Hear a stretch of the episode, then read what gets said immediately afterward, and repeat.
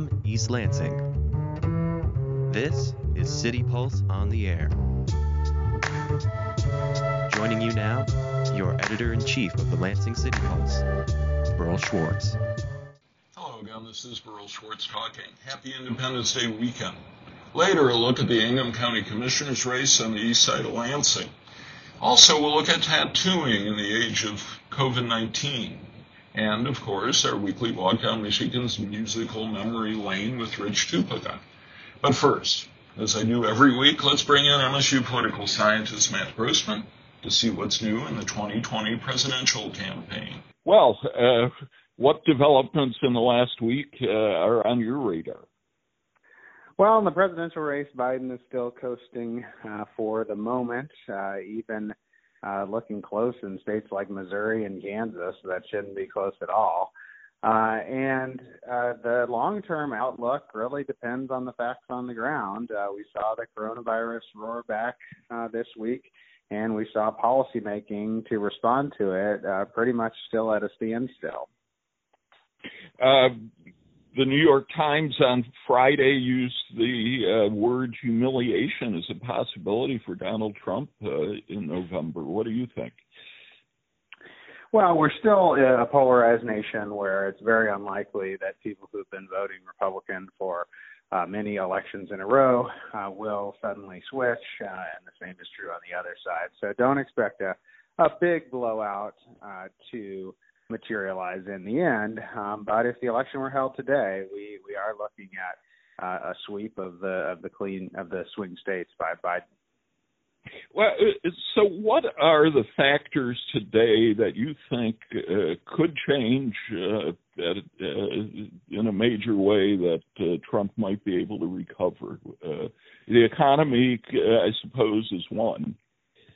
Yeah, and one of the interesting uh, pieces is that Democrats are are quite willing to go along with economic stimulus uh, funding uh, that would really help the president's reelection. Uh, that is, normally it's the party of the president who, in the uh, election year leading up to the election, wants to give out uh, goodies and wants to um, uh, try to uh, make a show of solving problems so that uh, they can get reelected uh, and it's right on the table uh, for Republicans in in Washington uh, who wanted to uh, benefit themselves, but uh, so far uh, they are not taking it.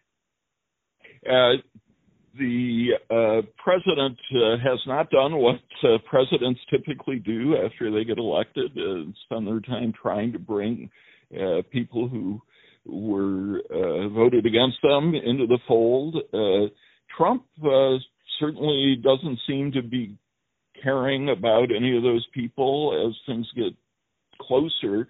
Uh, one example was the, the tweeting uh, something that included a shout of uh, uh, white supremacists. Uh, white supremacists. Uh, he did delete the tweet, but do you see Trump in any way trying to reach anybody other than his hardcore base? Well, the only other constituency that I think you could say he's, made an effort to reach is just uh, traditional Republicans who may have feared that he wouldn't agree with the party's positions on economic policy um, or on social issues or judges. Um, and so there there is a small constituency of people who didn't vote for uh, Donald Trump in uh, 2016 who are planning to vote for him this time, and it's mostly people who who 2016 was an aberration and they're normally uh, Republicans. Um, but yeah, it's certainly uh, still a base campaign. Um, one of the, the things that I've been waiting for is uh, some kind of change in, in strategy or shakeup in the campaign. It really wouldn't take much uh, for the press to declare uh, a pivot. Um, really, if he just stopped tweeting uh, like he did in the last month of the campaign, where he gave over his Twitter account uh, to uh, the the campaign opera, operation, and it was fairly clear uh, from the from the messages that went out from it. If he just did that, that would be enough for the media to declare, okay, it's a new day. Uh, Donald Trump really wants to win this thing, um, but he can't even do that, uh, at least so far. Uh, he's now brought up the comparison of himself to Richard Nixon by trying to be the law and order candidate as and, and talking about the silent majority, uh, both uh, platforms, uh, so to speak, that uh, Nixon ran on. But uh, historically, is there any real comparison between Nixon and and Trump other than didn't didn't Nixon have other uh, programs and platforms that mitigated his appeal to the right? Well, he he did. He of course had uh, experience in um, an administration that people remembered uh, fondly. Uh, he uh, wasn't uh, threatening to to completely uh, tear down uh, the uh, ongoing social programs, um, but but there are at least some similarities. I think it's just that they they can't really uh, handle it. So, for example, you know there there is an opening um, on tearing down statues that uh, that are not um, associated with Confederacy, like happened at the Wisconsin State Capitol. Uh, there's an opening when you see uh, looting uh, in associated with protests, but for that to work, um, you know, you have to appear to be the sensible party um, yeah. that that is. Uh, uh, in contrast uh, to the to the craziness on the other side, and and Donald Trump just can't handle that uh, demeanor. He he wants to uh, you know, appeal appeal to his side and, and be just as crazy on the other side, and, and that that doesn't usually make uh, voters think the other side is the extremists. Uh, you're listening to City Pulse here on 89 FM The Impact. Uh, we're talking to MSU political scientist Matt Grossmann about the 2020 presidential campaign as we do um, every week. Matt, a theme you've uh, hit on, I thought we could uh, explore a little bit more is uh, that uh, Trump is and no doubt will continue to keep trying to paint uh, uh, Joe Biden as left wing. how left wing is Joe Biden? Well, Joe Biden in uh, policy positions, um, by uh, kind of historical measures, is uh, pretty uh, far to the left. That is, he's introduced policy proposals uh, that uh, ask for more government intervention in the economy than Barack Obama and Bill Clinton. He hasn't really tried to go to the right on any major um, policy positions. And you know, historically, he's been in the mainstream of the Democratic Party, and the mainstream of the Democratic Party is moving uh, leftward, uh, and Joe Biden is going along with them. The ace in the hole, though, for Joe Biden is he's still perceived as a moderate, um, and that was only helped by the uh, 2016 uh, primary campaign, uh, and doesn't seem to be changing now. So uh, it, it's going to be hard to paint uh, Joe Biden as a socialist, um, though Republicans will certainly try. It, it's interesting to uh, see in Pennsylvania, Trump is hurting, but Biden is not surging. So, you know, of course, you know, all politics are local, but uh, do you see anything uh, bigger, uh, bigger theme emerging uh, from Biden's inability in his the state he was born in to capitalize more? Well, we don't usually see home state effects that are, you know, based on long time ago, and um, it, it's hard to hard to count on much from that. Um, the interesting thing about Pennsylvania is it wasn't a surprise. This is not like Wisconsin and Michigan, uh, where the campaigns didn't go, focus there until the very end in 2016. Uh, Pennsylvania was one of the top states uh, in terms of advertising, in terms of candidate visits from the beginning on both sides in 2016. So it was the one state that everybody knew was going to be a decider and turned out to be uh, in 2016. So um, it's it's not a surprise that it's a likely uh, tipping point uh, state uh, this year. It's just maybe getting a little bit less attention as people uh, look at states like Arizona, North Carolina, um, that you know weren't typically um, in the in the tipping point area. Um, but uh, I, yeah, I expect it to still be close um, until the end, um, and it is uh, a state where uh, the Democratic and Republican parties both have a core uh, voting base that you believe is is going to come out. Um, and in 2018, what happened is that the Democrats won uh, all of these uh, richer suburban areas that they don't usually win. So the question will be if they if they can keep that going uh, and maintain their their current coalition. Uh, finally, uh, Matt, uh, the Senate appears to be in play. Any developments in the last week? I didn't hear that. Sorry. Uh, the Senate appears to be in play. Uh, any developments in the last week?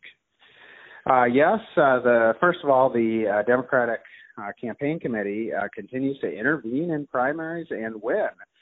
It uh, intervened on behalf of Hickenlooper. Um, it intervened in, in Kentucky in a harder to, to win race.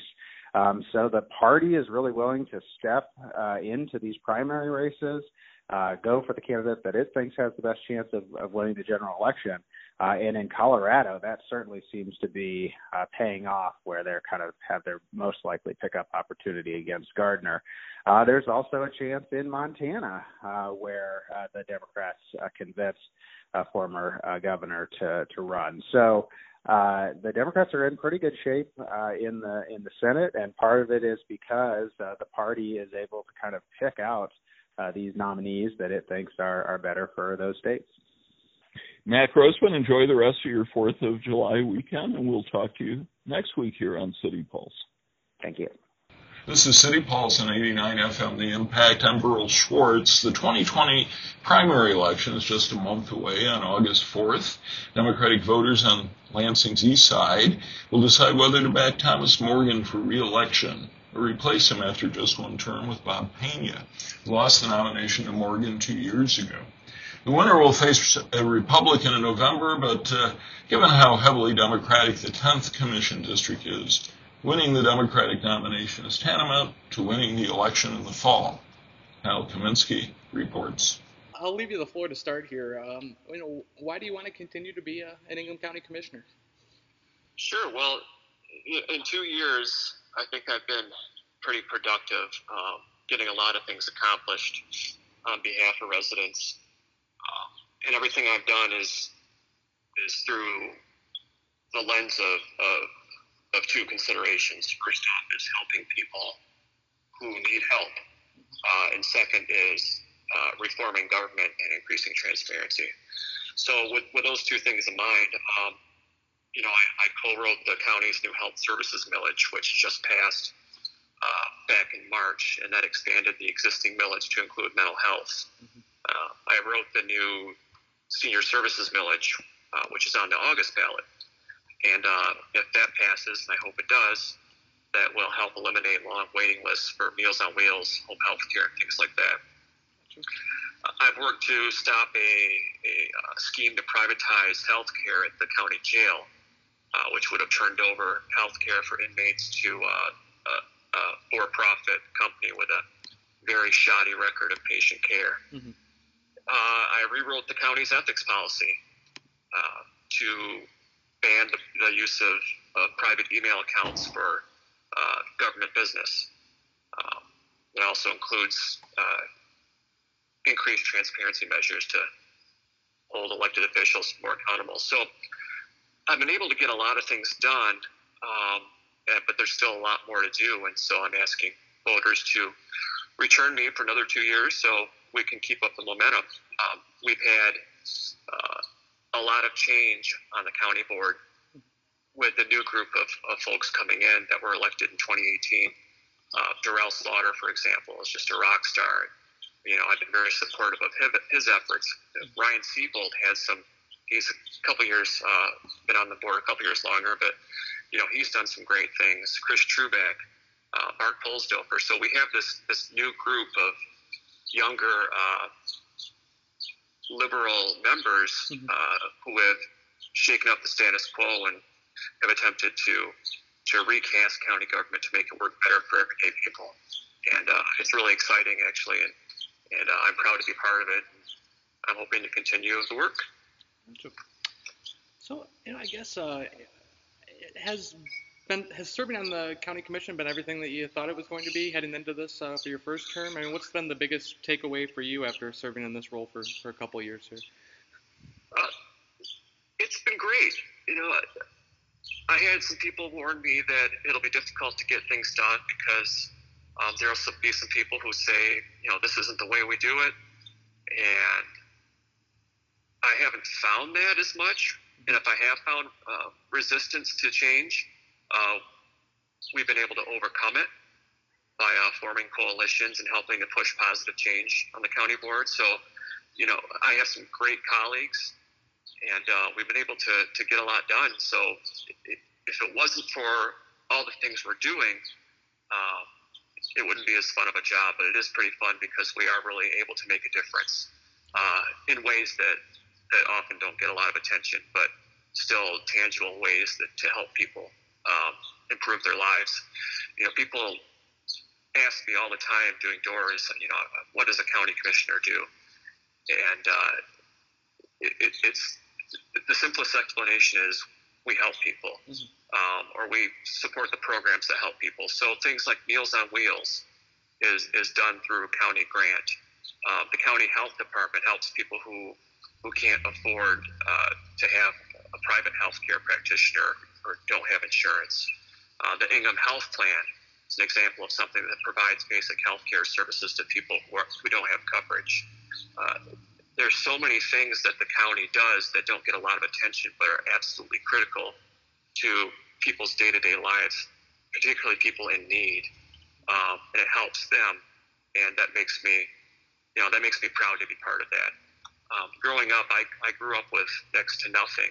Uh, as one of five kids, and my dad worked in a factory, and my mom uh, was a waitress for a while, then a stay-at-home mom, and uh, I relied on a lot of um, support you know public sector support uh, to get where I am and to be able to serve on the county commission and help protect and expand those programs. Um, maybe the same types of things that I relied upon once upon a time. Um, it gives me a good feeling to be able to help people like that. So uh, I'm having a really good time, and I'm hoping to to keep it up. So I guess uh, getting to the main course here, I'll, I'll leave you the floor sure. to start. Why do you want to be a county commissioner? Well, I do believe that I have some skills that can hone down and uh, focus on developing some streamlining. Uh, a lot of times in government, you have duplications of efforts. I think I've, you know, been working long enough in government as a uh, as an employee that I, I've got some idea on how to do some of that, at least in transportation. I think I have something to offer, and I'm, I'm in tune with the community also. I do I do a lot of extracurricular things like the Lance. I'm a bicycle advocate, a member of the Tri County Bicycle Association, and the Bike Co-op on Kalamazoo Street, which is which is uh, an organization to try to get biked into the hands of people that are maybe not able to have transportation otherwise, you know. So it's a bike can, can be instrumental in really helping somebody get around and helping with their lives. So I want to I want to do good for the community. Gotcha. So I guess name uh, your three biggest priorities headed into office if you're elected to this position. Are, are there any uh, focus areas that you really want to make sure are paid attention to? Um, yeah. Uh, one of them would be food access to everybody. You know, there's a there's that's when I'm on that committee. There's a lot of people here in this area that I mean, it, Michigan is an agricultural state, and still we're having problems getting good quality food to the people that are struggling economically, not just in the rural areas, but in the urban areas too. Um, so food food pipeline access is important. Okay.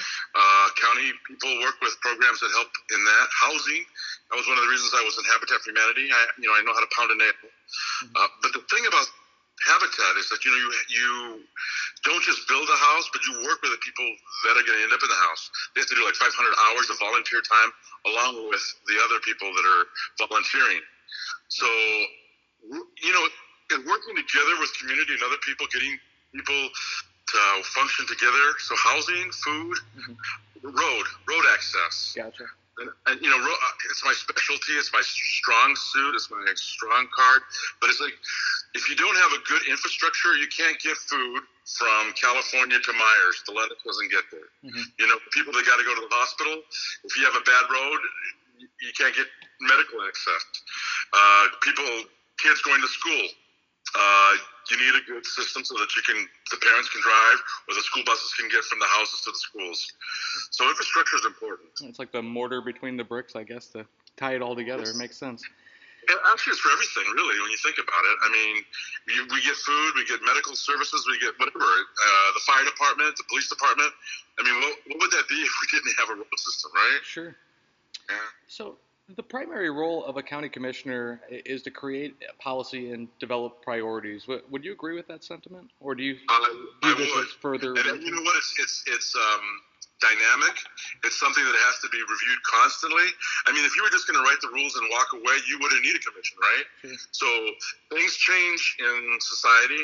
Uh, needs change. COVID, perfect example. Mm-hmm. You know, so that wasn't around before, but. Uh, construction procedures have changed since that. the, the, people that are working at the project, uh, the Red Cedar project, those are construction workers, and they're working outside, right? You wouldn't think much of it, mm-hmm. but think about this: when they have to cross a gate, they got to get checked. They're screened daily for temperature. That was done at the hospital. So these are policies that are enacted just for COVID. Mm-hmm.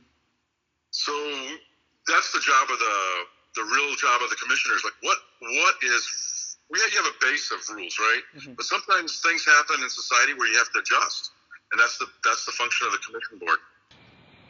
Thanks, Kyle. Kyle will have more on this race Wednesday in City Pulse's primary election edition. You're listening to City Pulse on 89 FM The Impact. I'm Berl Schwartz. One of the last segments of the economy to reopen has been uh, personal services such as tattooing. City Pulse Arts editor Skylar Ashley talks to Sean Peter, Peters, owner of the Eclectic Art Tattoo Gallery in Lansing. Peters discusses with Skylar the new precautions his shop is taking in the face of the coronavirus. What were some of the challenges that Eclectic faced in terms of staying afloat during the pandemic? Did you have to lay any employees off? If so, how many? Um, just how did you guys keep it together? Uh, well, Eclectic works as I don't necessarily have employees. I have uh, independent contractors that that pay a percentage to work at the shop. So there wasn't any kind of like layoff like that, which kind of screwed us when we were trying to get any kind of small business loans. You know what I mean? Because um, some of the first questions they'd say is, "Is there 500 people or less at your small business?" all that money kind of went to bigger businesses, not really the small ones, you know. So for what we did was we did uh, some raffles to uh, just keep everything afloat. You know, my landlord's been really cool about we'll work, we'll figure it out and work it out. You know, so on that end, I've been really lucky. Um, but you know, really just trying to get through it, pay what we can, and keep things afloat. You know, um, challenges as far as opening were um, you said have certain protocols in place, um, a COVID response plan in place. Um, obviously, more um, personal protection equipment. You know, we not, we have to wear masks and aprons and um, eyewear to cover our eyes. Um, you know, we check gotta check people's uh, temperatures now before they come in. And it's been challenging. Hand hand sanitizer everywhere, but I think we're doing good. Mm-hmm. Um, what is the conversation like um, industry wide in response to the pandemic? Have you connected with other shops over how to oh, handle yeah. the uh, mask? Oh yeah, there's been uh, a few things. Our friend uh, Gary Morrill, who used to uh, open it, or ran this shop with me, he uh, started this thing called uh, Tattooing Beyond COVID. And it's just been kind of like a share space for other artists to say, hey, this is what's going on with us. This is where you can find these masks. This is where you can, you know, find this training. So there's been a definitely communal thing about like how let's do what we can to help each other, you know, reopen because, um, you know, we were we were pretty much like one of the last to close and one of the last to open. So. mm-hmm. And with everything else, you know, there's so many other guidelines they're more concerned about that you kind of got to know where to find what they want that makes any sense. Mm-hmm. Having people in your corner who are, you know, willing to share the information has been priceless. You know. What capacity is Eclectic operating at right now? Uh, we're we're we haven't really changed our capacity because we, um, one of the things they changed is that your studio has to be by appointment only. Um, no extra people hanging out, kind of thing. Um, no, you know, hanging out in the lobbies or anything like that. Like they pretty much want you to once they answer the door, they pretty much come back and get their procedure done. well, eclectic. That's kind of how we already worked. You know what I mean? So we are, we already keep our doors locked, and you know, a person comes in for the artist, and that's it. You know. So aside from the PPE stuff and just you know more cleaning cycles, not much for us really has changed. You know, mm-hmm. Other, now you got to be aware of a bloodborne or airborne virus. You know. But uh, how important is safety and responsibility in the tattoo culture slash industry? It's it's the like I mean that's the one thing we all kind of hold sacred is that we're not you know just scratchers.